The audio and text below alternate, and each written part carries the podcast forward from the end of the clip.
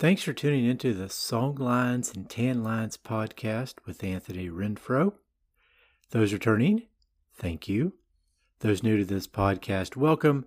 Now let's pull up the anchor and set sail. Underrated. According to dictionary.com, it is something rated or evaluated too low, underestimated, or undervalued. I start this episode with that definition because I truly believe deep down in the bottom of my heart, the bowels of my heart, that this album, Riddles in the Sand, is one of the top 5 underrated albums in Jimmy Buffett's discography. In fact, the next 3 albums are probably equally as underrated: Last Mango in Paris, Floridays, and Hot Water. And you could also throw in Off to See the Lizard as well, another very underrated album. So in my mind, that was a great run of albums. One of his better runs in his career, after Somewhere Over China, that some say was a dip for him. I personally don't agree, because I truly enjoy that album from start to finish, but I truly enjoy every Jimmy album from start to finish. And I'm not just saying that because I'm a parrot head or nothing like that. I always find joy in his music, no matter what the album, even Beach House on the Moon. But I will say this, I do notice if a song or two is a bit less than other songs on the album. Few have a dip though. I do have ears, and my eyes are not truly blind like some fans, but I truly don't find much fault in any of Buffett's music, even at times when I probably should. That's why he's been a constant in my music catalog for so long, and why, no matter which artist I'm currently vibing on, currently that's Rush, I think you guys have noticed that on the podcast, Jimmy is still a constant rotation. That's why I started this podcast. I wanted to share that love with whoever wants to listen, and thank you to those who do week in and week out. I couldn't do it without your support. Let me now guide this episode back to the album I want to talk about, and let those other thoughts, those distractions, those sidebars drift away for a bit. Here's why I think Riddles in the Sand is so good and so underrated. Just listen to this list of songs: Who's the Blonde Stranger, When the Wildlife Betrays Me, Ragtop Day, She's Going Out of My Mind, Bigger Than the Both of Us. Bigger than the both of us, deeper than the sea, tossing on the water, riding destiny. Bigger than the both of us, farther than the eye can see, we're dancing, our souls are dancing, infinity. That was just side 1. Side 2, Knees of My Heart, Come to the Moon.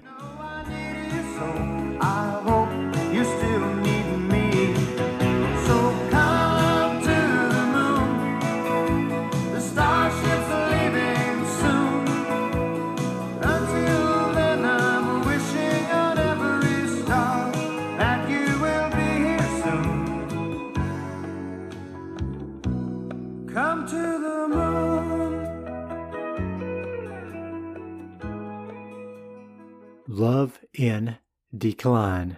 Behind the occupied sign, just an example of love in decline. Looking so hard and so little time, going 9 and nothing to fly, stone blind. Just a living example of love in decline. Yama.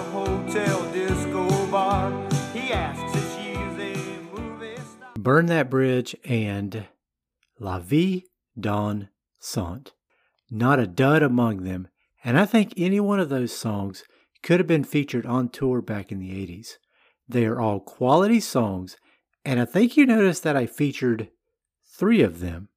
The reason why is because those songs have had a dismal, I mean a dismal, dismal run in concert. It's ridiculous. The first song, Bigger Than the Both of Us, has seen the concert stage only once, according to Setlist FM, where I get all my setlist facts. And that was in 1997. And when I see 1997, that means only one thing. Yeah, you got it. You got it right. Who said that? Somebody said it back here. I heard it. You're right. That's right. It's Stumpo El Bando time once again. And Jimmy was stumped by this song. Let me repeat that. Jimmy was stumped by this song. And he was also stumped by Elvis Imitators on that night as well. You can find Elvis Imitators on his box set, Boats, Beaches, Bars, and Ballads, in case you want to listen to it. That song was supposed to be on Somewhere Over China, but it wasn't. Fun song, but I don't think it would have fit that album. Song 2, Come to the Moon, has only seen the concert stage once in 1997. And here we are again at Stumpo El Bando. And Jimmy was stumped by this song and another song from this same album, Burn That Bridge, which did finally get some love on tour in 2003 and 2004. That song, Burn That Bridge, didn't stump him on those tours. He managed to dust it off 20 times in that time frame. Still funny to me that in 1997, in one show, two songs from one album, one great album, stumped him. Come to the Moon and Burn That Bridge. And I guess you could throw in, on that same tour, Bigger Than the Both of Us as well. So that's technically three songs from one album that stumped him on tour.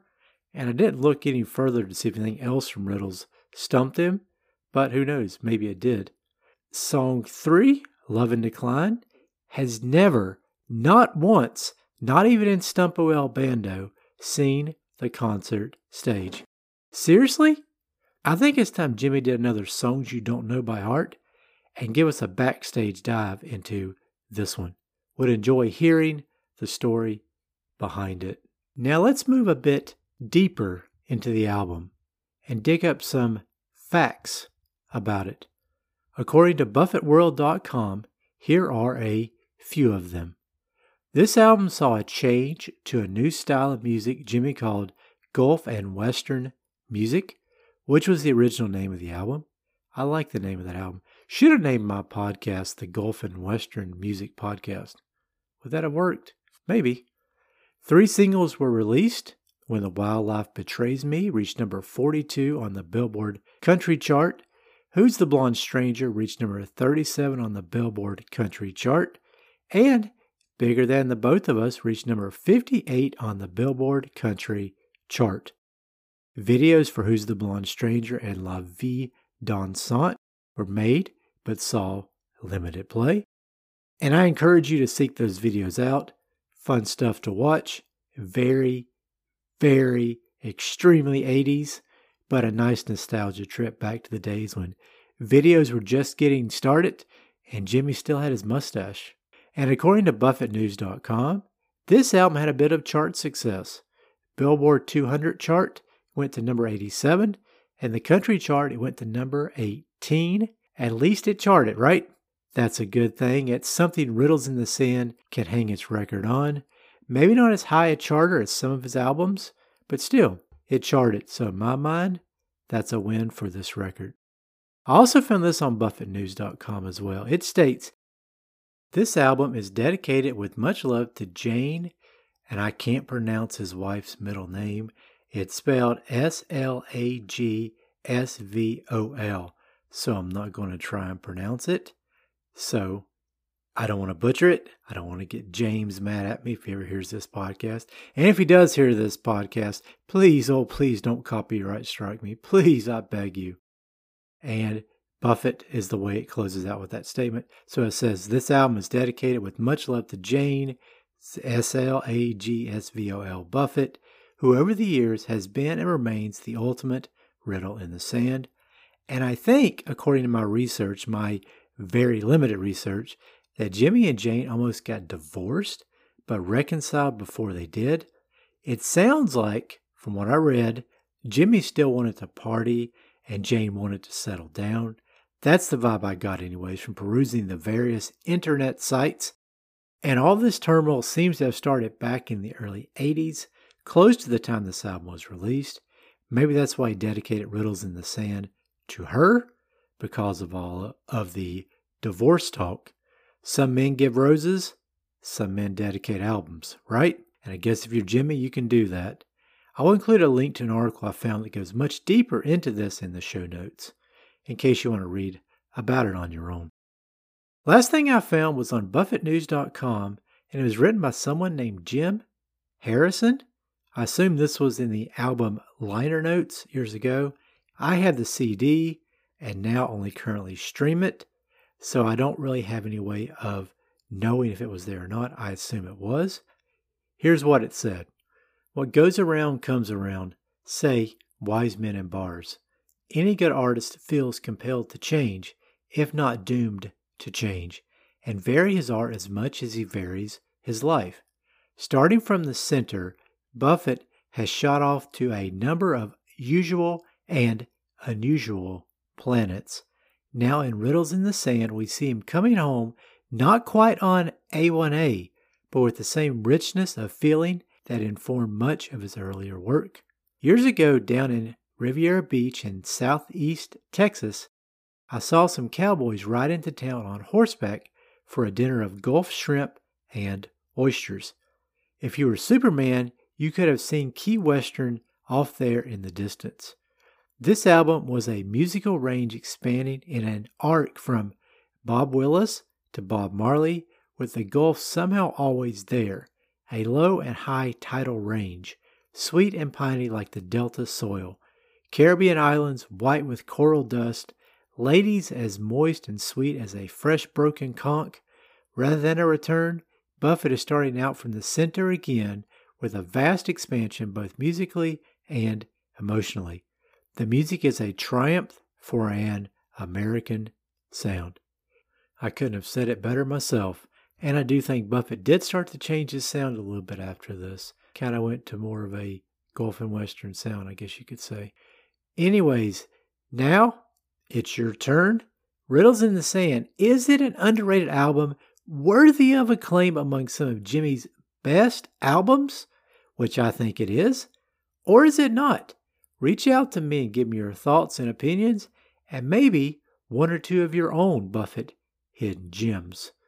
Let me drop anchor here and close out the episode. If you like what you hear, don't forget to subscribe if you haven't already. And if you do enjoy what I do here, don't forget to rate and review this podcast once you finish the episode. And if you need to drop me a line on the Coconut Telegraph, you can find out how to do that in the show notes. And recently I reached out to Adam from the Under 40 Victims of Fate podcast, and he did his Desert Island Challenge. If you want to take the Desert Island Challenge, pick 2 albums by Jimmy that you would take to a desert island and 5 songs that are not on those albums, and tell me why you picked them. Send the answers to this email address, and I'll read them on the show, songlinesandtanlines@gmail.com. You can also find all this in the show notes, like I said before. Or if you know how to record yourself and can send that recording in an email, you can do it that way too. I look forward to hearing your answers.